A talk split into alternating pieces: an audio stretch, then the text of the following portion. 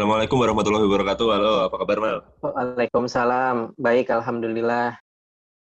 Sudah Eh. kerasa nih nuansa-nuansa mau merayakan kemerdekaan Indonesia ya.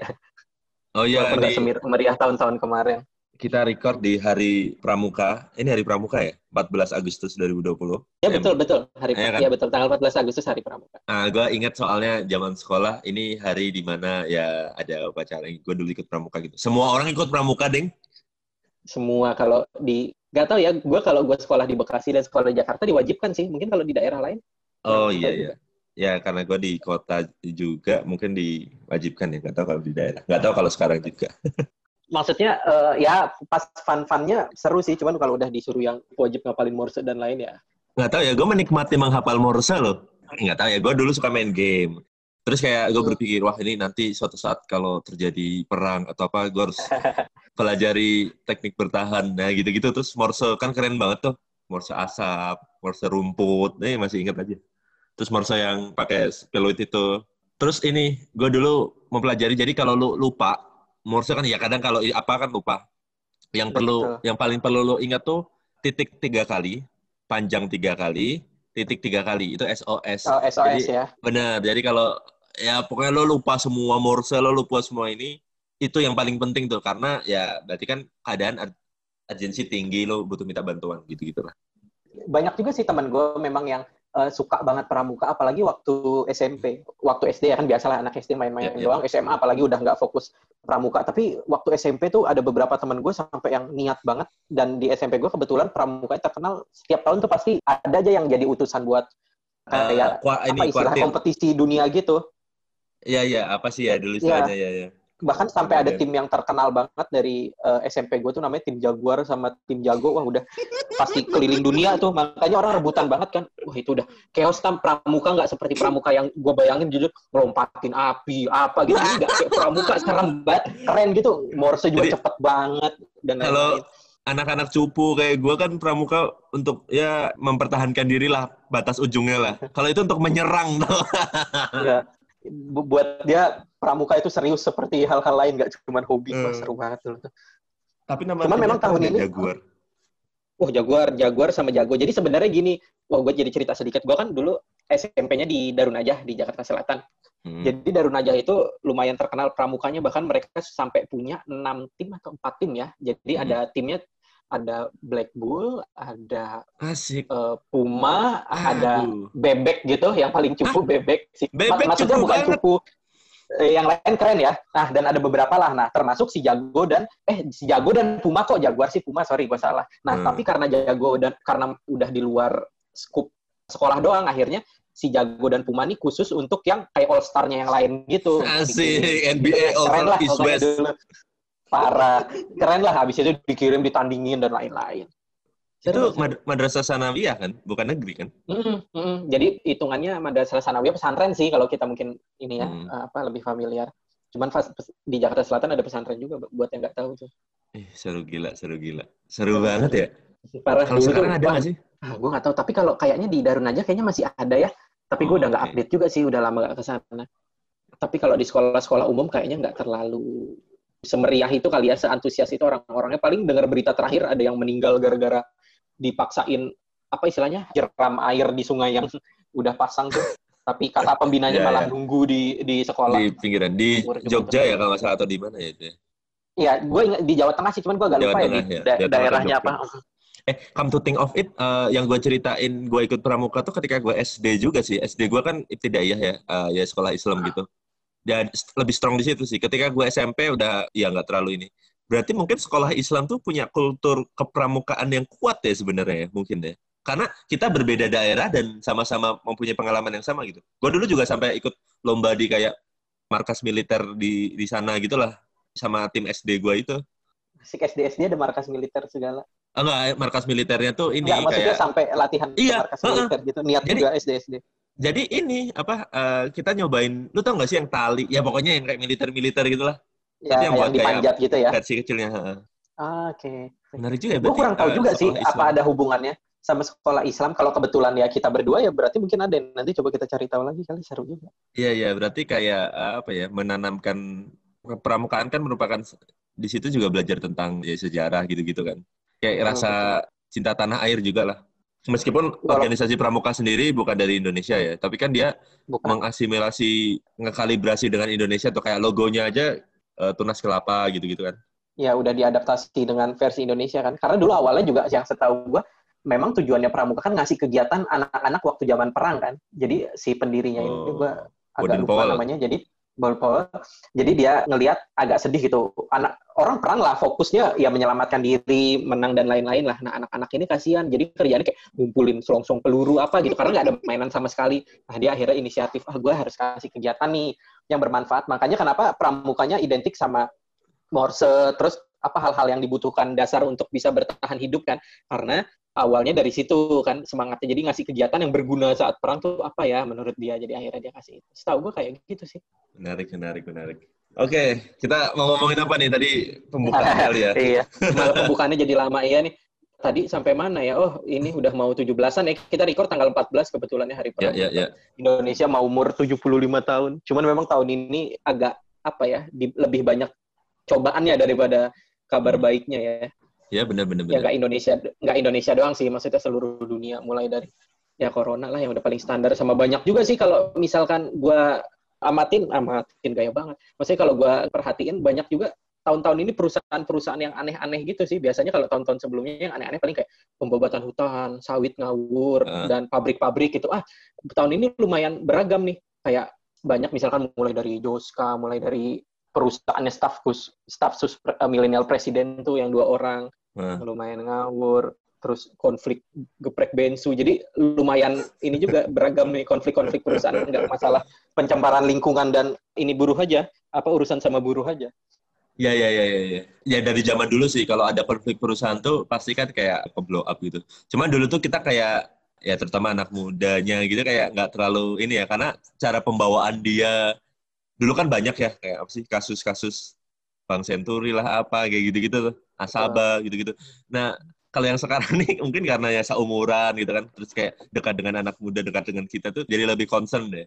kalau menurut gue itu malah bentuk kekecewaan kita nggak sih jadi lebih kayak dulu kan kita waktu muda, waktu muda maksudnya waktu masih zaman sekolah kayak ah ngawur-ngawur banget nih orang usaha segitunya sampai ngerusak ini ngambil hak ini dan lain-lain ah kalau ntar kita zaman muda maksudnya kalau anak-anak muda pasti nggak seserakah inilah eh tapi ternyata enggak juga gitu nah mungkin hasil dari itu yang kita kayak ah kok lu kayak gini banget sih gitu jadi akhirnya lebih concern lebih speak up gitu kan Bisa, bisa, bisa. Kalau aku memegang kekuasaan, aku akan mengubah dunia.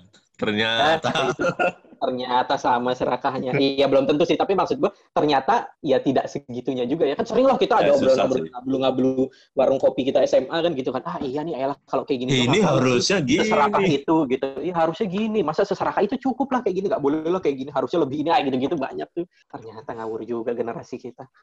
Oke, coba kita kulik dikit ya. Apa yang lo punya, Mas? Apa yang paling seru menurut lo? Kalau menurut gue sih Ah. yang paling ya staff sus mungkin udah banyak dibahas lah ya. Udah lama juga nggak terlalu seru gitu kayak misalkan Ya. eh, Belva di ruang guru skill akademinya kan dapat apa istilahnya proyek prakerja walaupun itu menurut gue debatable sih karena kan gue nggak tahu prosesnya sejujurnya terus juga Hmm. yang dapat kan bukan dia doang gitu kan Benar. tapi yang Cuman ya memang karena- yang ngawur ya memang karena kebetulan aja kali ya nggak tahu juga atau memang ada transaksi kan kita nggak tahu nggak bisa tahu pasti ya nggak sih cuman yang jelas ngawur ya Andi Taufan Garuda yang ngeluarin surat pakai kop sekretariat kabinet tuh wah udah nggak ada pembenaran sih menurut gue Ya birokrasi sih.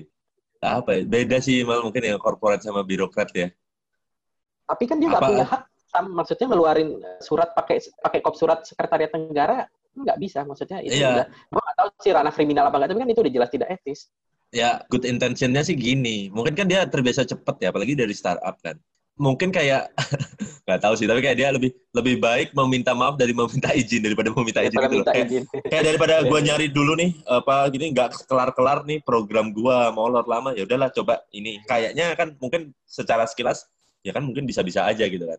Ini kan ada Ya, himbauan siapa gini. siapa yang nyangka ya hal sesimpel Heeh. itu bisa ke blow up ya. Bener bisa terus terus suratnya jadi loh. maksud gua gini berarti kan either dia punya kopnya atau minta tolong orang di situ buat bikin ya kan.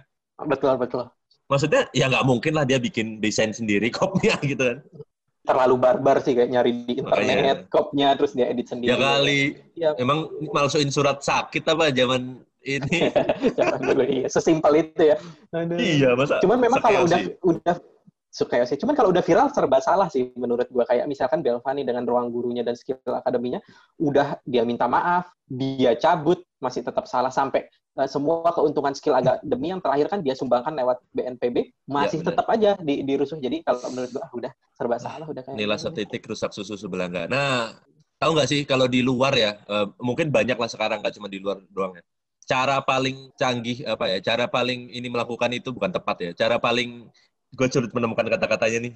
Ya cara paling umum sekarang ini melakukan itu tuh ya udah nggak peduli aja. Contohnya siapa? Contohnya Trump terus uh, eh, PM Inggris gitu gitu jadi kayak lo dikritik ya udah kritik akan selalu ada. Gue bodoh amat gitu. Betul, tapi kalau di Indonesia worst apa salah. benar benar benar. Karena gue jadi inget salah gitu. benar gue jadi inget ini apa Panji Panji Pragiwaksono kan waktu itu ya. ngomong ya di podcastnya uh, Deddy Corbuzier apa. Nah, pokoknya dia udah nulis jokesnya hati-hati masih aja dikritik gitu. Terus dia bilang gue kalau gitu ya udahlah los aja lah gitu. Nggak usah mikir-mikirin lagi ya orang nggak dipikirin dikritik. Dipikirin banget dikritik. Ya dua-duanya dikritik gitu ya udah. Betul kebetulan kalau uh, podcastnya Bang Panji kan dia punya baru tam di Spotify dia ada judulnya kan Hiduplah Indonesia Maya, dia buat tuh satu episode khusus. Jadi dia bilang, lu ngomong apa aja pasti akan nyinggung orang gitu. Jadi masalahnya nggak di situ. Dia bahkan pernah nyontohin, dia itu pernah, uh, ah gue lupa, tantenya, atau ya pokoknya cewek gitu, lebih tua, uh, minta ambilin sesuatu. Terus karena dia repot, dia ngasihnya pakai tangan kiri. Nah, oh, okay. se, se, apa ya, seumumnya orang, kan sorry ya, uh, tante tangan kiri gitu.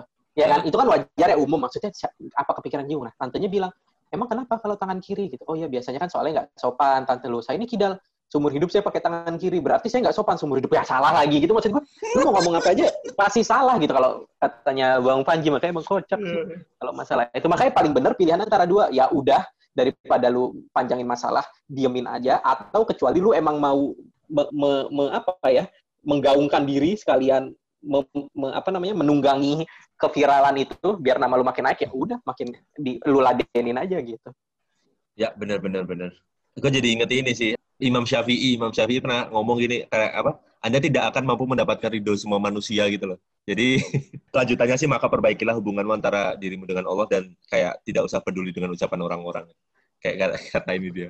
Karena karena dia juga Untuk... pernah apa sih yang debat dengan orang bodoh apa? Nah kayak gitu-gitu. Ya. Oh, itu Ibnu Sina seingat gue. Oh, kalau itu. Ya pokoknya debat dengan orang bodoh tuh kayak betul, ini gitu. Betul betul. Kayak ya udah habisin waktu kayak misalkan yang cerita Ibnu kalau gue inget sih mungkin bisa ada juga Imam Syafi'i cuman gue yang gue inget cerita Ibnu Sina. Ceritanya kayak gini sih yang gue inget yang dia tentang menghadapi orang bodoh. Kayak suatu hari lah si, uh, Ibnu Sina nunggang kuda dalam suatu hmm. perjalanan. Hmm. Terus Ibnu Sina turun dari kuda, terus diikat lah seperti biasa kan diikat, terus dikasih hmm. jerami untuk makanan kudanya. Kemudian dia duduk lah di tempat teduh, aku agak lupa, sambil makan bekal gitu yang dia bawa. Tiba-tiba ada orang datang menunggangi keledai, dia turun terus diikat sama di tempatnya Ibnu Sina mengikat kuda. Nah, karena berdekatan, akhirnya keledai itu makan jeraminya juga. Jeraminya sih kudanya Ibnu Sina. Terus diingetin sama uh, Ibnu Sina, jauhin keledainya dari kudaku biar nggak ditendang gitu. Ini bahasanya gua per ini ya gua gua bahasa gua ya aslinya kan nggak hmm. gitu. Terus yang orang yang diajak bicara itu diem terus nggak lama ya ditendang lah benar apa namanya kedel, keledainya. Kedelai. terus keledai kedelai biasa lah. Si keledainya yang uh, ditendang tuh cedera. Terus si keledainya tuh eh si pemilik keledainya marah sama Ibnu Sina dan minta tanggung jawab. Kan hmm. seyokianya kita orang normal kan ya kan lu udah gue bilang bla bla bla cuman mungkin karena Ibnu Sina bijak dia nggak ngeladenin kan. Ah, males nih hmm. karena urusan sama orang bodoh. Orang udah dikasih tahu hal yang dikasih tahu terjadi malah dia marah kan lucu ya. Akhirnya Ibnu Sina nggak jawab lah diam aja. Sampai kemudian hmm. si pemilik keledai ke pengadilan mungkin ya bahasanya dulu mendatangi hakim lah gitu. Terus minta hmm. agar Ibnu Sina eh, bayar cedera keledainya minta keadilan gitu. Terus saat ditanya hakim Ibnu Sina tetap diem gitu. Terus hakim nanya kepada orang yang pemilik keledai emang uh, orang ini bisu? gitu. Orang terus yang pemilik keledai bilang enggak dia bisa kok tadi baca, uh, bicara sama ngomong sama gue gitu. Emang bilang apa dia waktu ngomong sama lo gitu. Oh dia bilang jangan dekatkan keledaimu nanti ditendang kudaku kan lucu ya akhirnya jadinya. Setelah mendengar jawaban itu ya hakimnya juga ya elah lu gitu ternyata oh, iya. malah muji Ibnu Sina gitu. Kayak oh ya ternyata anda pinter emang orang kayak gini nggak usah diladenin hanya cukup diam ntar kebenarannya juga terungkap gitu. Seru seru. Sorry sorry jadi agak panjang nih soalnya gue tiba-tiba soalnya itu salah satu cerita yang paling gue suka tuh. Jadi, iya, iya. jadi diem aja tuh jadi satu aksi juga ya. Jadi aksi itu Betul. tidak harus tidak harus ya aksi gitu bener bener bener. tidak harus aksi gitu karena lu harus inget selalu gue inget banget guru statistik gue dulu Bu Evi bilang do nothing juga selalu ada opsi jadi lu jangan lupakan opsi do nothing gitu karena Asik. satu kasus itu yang opsi yang paling bener gitu. Iya iya iya. Nah, gitu. Itu ya itu investor kalau ceritanya. investor ini banget sih kayak jual beli jual atau beli ya jual atau beli apa lupa pilihan ketiga do nothing Betul, padahal kadang-kadang Kadang-kadang kita kita lupa itu ya. Bener, Betul, betul. Iyalah. Sip, apa balik lagi ke, nih? polim- ke polemik eh, ke polemik ya udahlah kita tinggalkan yang staff sus ya karena beritanya juga udah panjang kita juga nggak bisa tahu jelas siapa yang benar siapa salah. Cuman yang jelas yang bisa kita tahu jelas tuh Joska. Lu pernah denger Joska nggak? Kan lagi ya, rame ya banget pernah. Gue follow sih. Follow. betul. Sampai ya mulai dari kliennya speak up masalah nggak mas apa namanya masalah dirugikan dan lain-lain. Terus Iya.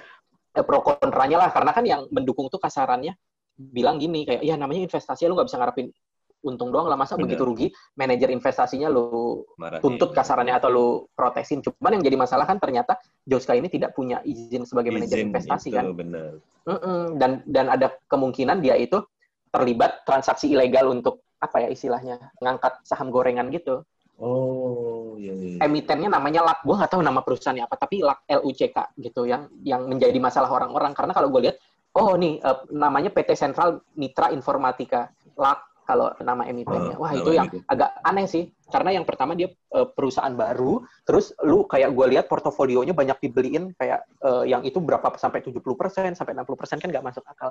Hmm. ya itu sekarang lagi diusut OJK sih. Oke oke oke. Ya itu tapi biasa gua- standar orang Indonesia yang dimasalahin bukan hal kayak gitu tapi kayak foundernya marah-marah ya kan? Foundernya aibnya ini ini terus diliatin ah biasa lah. Gimana? Gue belum tahu tuh. Ah jadi coba lu nanti cari wah gue nggak ngerti caranya ya gue pengen nyetelin sih ada percakapannya dia tidak di kasus ini sih sebenarnya eh, udah agak lama mungkin tahun lalu kalau nggak salah jadi ada percakapan antara dia sama kliennya yang sampai dia marah-marah pakai Si- bahasa si- Inggris tapi foundernya itu betul Hmm. si foundernya Ar- Akar ya namanya ya gue agak lupa Hmm. Eh, jadi marah-marah loh. Marah-marahnya tuh kan kliennya cewek, marah-marahnya sampai ngebentak-bentak, ngusir pakai satpam kayak gitu-gitu. Seru lah. Nah, itu serunya di situnya gitu. Orangnya bahasnya kayak gitu-gitu. eh ngomong-ngomong akun Instagramnya udah nggak ada ya? Udah nggak ada karena eh, apa namanya? diminta dihentikan oleh OJK kegiatan operasionalnya. Mungkin kegiatan operasional termasuk si ininya, si Instagramnya kali. Hmm. Tapi sedih ya, maksudnya ya tidak hanya masalah ini doang sih. Rata-rata berita gue nggak tahu sih yang gue ngerti di Indonesia doang, yang negatif lebih naik sih daripada yang positifnya kan. Kalau kayak gini-gini, wah naik mulu nih cepet naik. Padahal banyak juga bisnis-bisnis yang kayak generasi kita yang oke-oke banget. itu ya apa ada contohnya Mas? Kalau banyak sih maksudnya yang terkenal, cuman favorit gue tuh selalu Efficiency kan tempat lu ah gue dari dulu salut banget sama Think Policy Society. Pernah denger gak? oh belum pernah tuh yang Ah, kedua Think Society, eh Think Policy Society itu penggagasnya Mbak Adita Utami, mungkin lu pernah dengar dia itu terkenal atau aktif jadi peneliti ekonomi lingkungan. Hmm. sebenarnya, ekonomi lingkungan ya eh, Hmm. Ekonomi lingkungan. Jadi sebenarnya menurut gua eh, menariknya gini, dia itu Oke, gue cerita sedikit ya yang men- eh, yang gue tahu tentang Think Policy Soci- Soci- Society susah. oke Jadi uh, Think Policy ini kayak ngasih ranah atau ngasih pemaparan gitu. Bentuknya lebih ke akademi gitu sih kali ya kalau gua nangkapnya tentang kebijakan publik tam. Biasanya kita kan kalau mikir kebijakan publik kayaknya nggak ngerti gitu. Ini hal apa hal sulit gitu. Cuman kita tahu kalau udah dampaknya jelek ya kita protes gitu. Padahal kan Yeah. sebenarnya kita anak muda harusnya sebelum itu terjadi saat keluar kebijakan kita bisa Aware. pelajarin terus oh menurut kita Yeah. bagus apa enggak betul kan aware kan harusnya di situ. karena Nah, itu karena demokrasi itu hal emang kondaknya harusnya gitu Nah, terus terus Betul, lanjut. karena itu hal sulit, jadi agak sulit kita kan mempelajarinya. Nah, dia ngasih apa istilahnya ranah gitu atau wadah buat kita mempelajari itu. Dan materinya juga bagus-bagus kok. Dan gratis kalau lu kalau lu lihat wah itu seru coba aja di websitenya tuh. Oke nih gue lagi buka thinkpolicy.id ya. Ya betul. Think uh, berpikir policy ya uh, polis peraturan gitu. thinkpolicy.id ya. ya ya. Nanti gue akan cek cek baru didirikan April 2019 jadi mungkin baru setahunan setahun setengah ya. Betul baru banget sih memang. Jadi dia membahas ya apa eh, ranahnya apa udah diketok jadi peraturan atau kayak baru rancangan undang-undang gitu? Atau baru ranc kayak kayak apa ya? Kalau seingat gue gue sambil buka deh. Memang dia itu ada level-levelnya tam. Oh dia bahas gue sambil buka ya dia bahas namanya kelas. Jadi eh, ada kelas 0 kelas 1 gitu. Kalau Hmm. gue bacakan ya jadi mulai dari kelas 0 jika diberi kesempatan kebanyakan orang mungkin ingin kontribusi dan membawa perubahan untuk Indonesia Yang jarang kita bicarakan adalah prosesnya menuju perubahan itu gimana. Jadi mungkin di di sini lebih banyak bahas tentang yang maksudnya eh, garis besarnya. Nah, habis itu baru mulai masuk kelas satu masalahnya di mana gitu. Kebijakan publik umumnya dibuat dengan tujuan kan mecahin masalah di masyarakat. Hmm. Uh, tapi akhirnya dibahas mulai kebijakan publiknya mulai mengidentifikasi masalah gitu, dan lain-lain. Sampai ada di kelas 4 bagaimana milih solusi terbaik. Jadi mungkin uh, lebih, bukan mungkin sorry, lebih ke kayak prosesnya kebijakan publik nih uh, kayak gimana harus dibahas contoh-contohnya gitu. Gue belum sejujurnya gue memang belum selesai juga sampai kelas 4 gue baru uh, Tapi minimal kelas 0 ini harus ini sih menurut gue ya. Karena ini menurut gue bagus ya. Kayak kenapa kita di kenapa saya ada di sini mengajak yeah, kami yeah. untuk menggali lebih dalam mengenai ya. Gue akan ya, rekomendasikan ada ini sih. ada video ya kan. Mm-mm, coba deh kalau menurut gue ya at least kita maksudnya ya kita kan mungkin nggak bisa signifikan secara langsung. Cuman cara kita memproses kalau ada kebijakan baru atau apa berita baru misalkan yang baru kayak RU apa RUU PS tentang ketenaga kerjaan gitu. Kan sekarang viral juga tuh karena banyak influencer yang mengendorse tapi dia sebenarnya nggak tahu gitu kalau ditanya. Atau bahkan kayak dia nggak ngerti sebenarnya itu udah signifikan akan merugikan Indonesia gitu. Cuma dia endorse aja nah gue mungkin bisa jadi nggak menyalahkan mereka karena mereka bisa cari tahu di mana gitu tentang itu. Nah, karena ada think policy ini bisa jadi jadi wadah untuk kayak oh sebenarnya bisa mempelajari ini bagus, ini enggak gitu nggak sih? Benar, benar, benar, benar. Ya itu salah satu contohnya sih menurut gue yang uh, bagus banget tapi kayak kok orang jarang denger ya gitu, sayang gitu. Padahal bagus banget. Gue nih jadi relate uh, akan sesuatu sih, karena gue sekarang lagi uh, suka mikir ini mal uh, kayak apa ya, the road to pengetahuan lah, self awareness pengetahuan mm -hmm. Jadi kan kita itu ada tahap-tahapnya. Tahap paling tinggi itu ini, kita tahu apa yang kita tahu. Itu kan berarti kita aware kan. Jadi kayak kita tahu pengetahuan pengetahuan-pengetahuan yang kita tahu ini kita memahaminya kayak gitu loh. Tentang apa yang terjadi ini kita memahaminya. Nah, yang kedua itu ada kita tahu apa yang kita tidak tahu. Nah, ini bagus juga karena kan growing ya. Hmm. Kayak oh, ada kebijakan kartu prakerja gitu. Gua nggak tahu sih Betul, itu jadi, apa. Hmm. Tapi gua tahu kalau gua nggak tahu gitu. Iya, jadi bisa nah. pelajarin nggak? Nggak, ini ya, oke. Okay. Ya, kita bisa mempelajarinya gitu atau cari tahu. Nah, yang ketiga itu kita nggak, kita tidak tahu apa yang kita tahu. Nah, ini tuh kan uh, ranahnya coaching ya. Jadi sebenarnya kayak kita, uh, terutama ini kayak apa ya, skill diri kayak gitu-gitu sih. Gue tuh sebenarnya bisa ngomong nih di depan publik misal, tapi gue nggak tahu gitu. Nah, itu kan perlu di coaching ya, harus ada mentor atau coaching. Nah, yang paling bahaya yang empat nih, kita tidak tahu apa yang kita tidak tahu. Jadi kayak ada sesuatu hal yang ini kita nggak tahu itu, kita juga nggak tahu kalau kita nggak tahu itu gitu. Bahkan di tahap kita nggak ngerti, tapi kita merasa tahu gitu kali ya atau gimana? Iya bisa bisa. Jadi bahkan kita nggak merasa perlu tahu, jadi ya udah kita nggak merasa perlu gitu tahu. Gitu. Ya. Iya, ya, ya. kita tidak tahu kalau ya kita nggak tahu akan hal itu. Asal ada cerita apa lagi nih?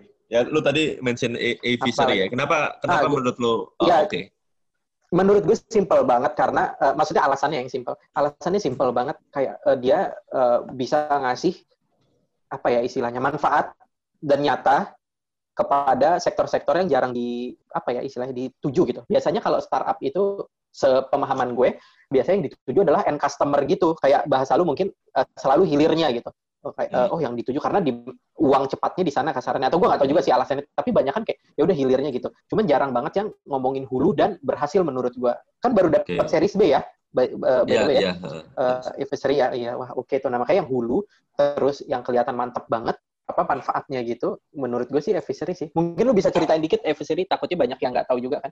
Kayaknya lebih cocok lu yang cerita sih daripada gue yang cerita Iya, jadi kalau selama ini kan kayak main di hilir tuh anak muda ya. Ya itu kebayangnya ya orang awam lah. Gue juga memikirkan seperti itu sih kadang-kadang.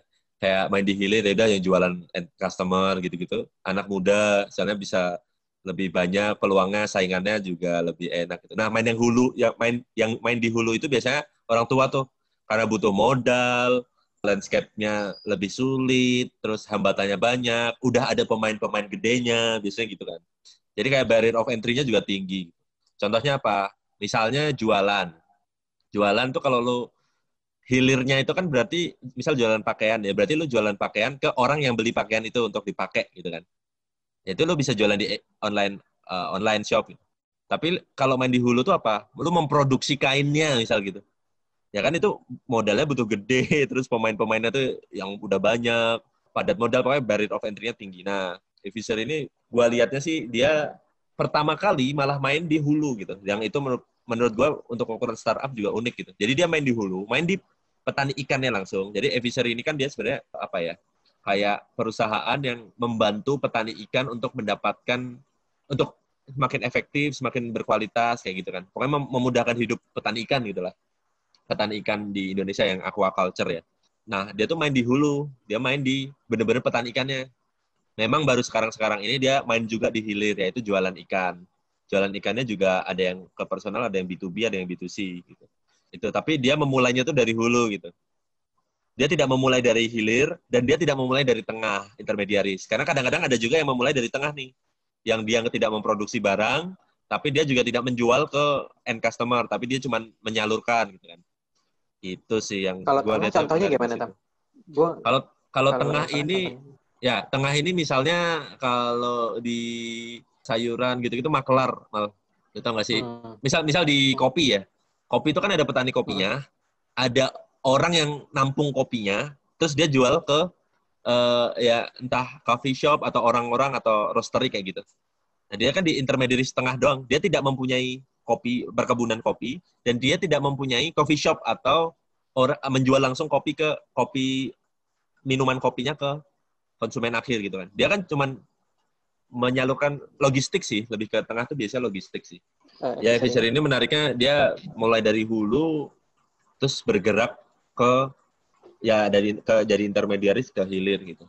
Karena memang di situ banyak sekali masalahnya sih. Baik di hulu di intermediaris atau di hilir tuh tantangannya selalu ada problem selalu banyak, cuma kan di balik problem pasti ada opportunity karena itu yang coba di. Betul.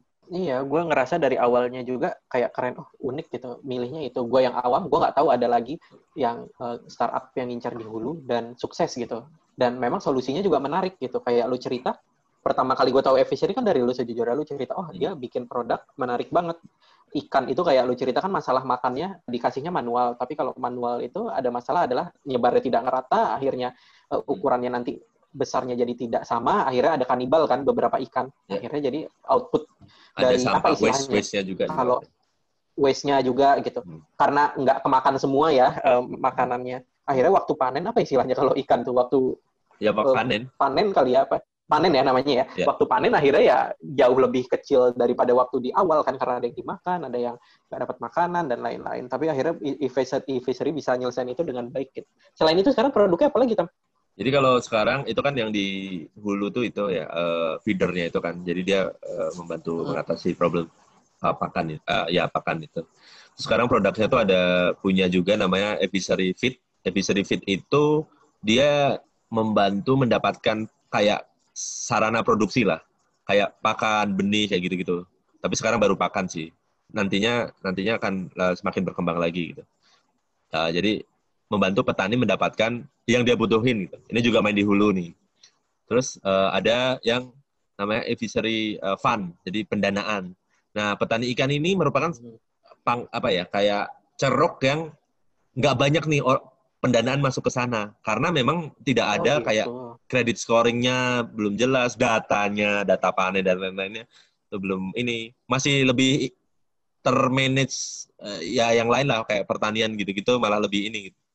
Kalau yang ini tuh nggak data sama pencatatannya sama kredit score itu masih belum ini. Nah, Advisory masuk di situ membantu uh, funders yang punya pendanaan gitu-gitu untuk masuk ke uh, petani ikan untuk memberikan modal uh, atau investasi di sana gitu. Nah, terus yang lainnya itu ada namanya Fresh. Nah, Fresh ini yang main di intermediaris ke hilir. Hmm. Jadi dia setelah si petaninya ini membudidaya terus dia panen, nah kan dibantu juga ngejual ikannya dengan harga yang adil gitu. Jadi intinya sih pengen dari hulu ke hilir sih. Pengen bener-bener dari petani itu dari merawat ikannya bahkan benih ikannya pakannya di ini juga terus dia ikannya udah gede ikannya dibantu jualin juga. Nah, ada juga yang lain yang memang lagi dikembangin tahun ini, ada di berita series di yang kemarin, itu namanya Advisory Point. Advisory Point ini kayak hub atau perwakilannya advisory di daerah-daerah lah. Jadi uh -huh. di situ sih nanti semua yang gue sebutin sebelumnya itu nanti bi bisa diakses lewat advisory point ini, baik itu nanya-nanya gitu. Mungkin lebih ke apa ya? Kayak cabang-cabang koperasi atau cabang-cabang ya kayak perwakilan daerah atau cabang-cabang bayangannya kayak Alfamart, Indomaret gitu sih yang bisa masuk ke pelosok-pelosok ya. Dan di situ kayak bisa jadi tempat ngumpulnya petani, nanya-nanya, dapat info, dapat ya edukasi, terus mengakses produk-produk advisory gitu sih. Wah, kita bisa minta jatah ke advisory nih udah diceritain panjang lebar nih ke orang-orang nih. Tapi memang oke itu sih. Jadi gue pun cerita ke orang-orang dengan semangat juga. Gue pribadi sih ini pendapat pribadi ya. Gue merasa ini tuh kayak perusahaan yang masih apa ya jiwa jiwa sosial ekonomi kerakyatannya tuh kerasa banget gitu loh. Kalau di e-commerce gue ngerasain itu di Bukalapak sih. Jadi gue belanja selalu di Bukalapak. Gimana tuh Cam, bedanya? Gue nggak merasakan bedanya kalau Bukalapak atau Tokopedia masalah kayak yang lu bilang tadi ekonomi kerakyatan. Bukalapak tuh main komunitas mal. Jadi memang dia kan awalnya komunitas ya. Dulu tuh kayak yang gede banget tuh kalau awal-awal dulu waktu kuliah tuh Bukalapak tuh tempatnya komunitas sepeda. Kalau lu ingat dulu kan ngetren sepeda juga, oh, cuma nggak sepeda 30 iya. jutaan kayak sekarang, tapi waktu itu sepeda iya, iya. fiksi gitu. Sepeda fiksi itu kan ada spare part gitu-gitunya. Nah itu tuh dulu tuh di Bukalapak rame banget lah. Jadi anak-anak Kaskus tuh dulu kayak jual belinya nggak di FJB Kaskus tapi kayak di Bukalapak. Nah, dia tuh masih main itu tuh Bukalapak itu masih masih main komunitas komunitas apa komunitas apa gitu. Belum ada pemain gedenya lah kalau bahasa gue. Belum ada pemain pabrik gede atau pemain gede atau bahkan orang yang jualan dari luar negeri atau dari Cina gitu dengan harga-harga yang lebih murah tentunya. Nah itu belum belum banyak tuh di Bukalapak. Oh, nah, gitu. okay, terus okay. dia salah satunya juga yang main di uh, Mitra Bukalapak yaitu pemberdayaan warung-warung kan itu dia pioner lah kalau ya walaupun ke ke belakangnya Tokopedia juga ikut gitu. Tapi kayak nggak se masif si Mitra ini Bukalapak ini. Itu sih. Jadi main main main komunitasnya tuh kerasa banget lah. Kalau lo ikut komunitas hobiis ya zaman dulu lah. Mm -hmm. Atau ya itu kerasa lah di Bukalapak tuh lebih ini. Kalau gue sih alasan pribadi selain itu gue zaman dulu karena bang gue kan bang syariah ya, bang mandiri syariah. Nah, satu-satunya yang ngebuka Bank Mandiri Syariah itu buka lapak ya udah, gue belanja di situ. Tokopedia oh. waktu itu belum ada, Shopee waktu itu belum ada. Oh, ya buka lapak doang.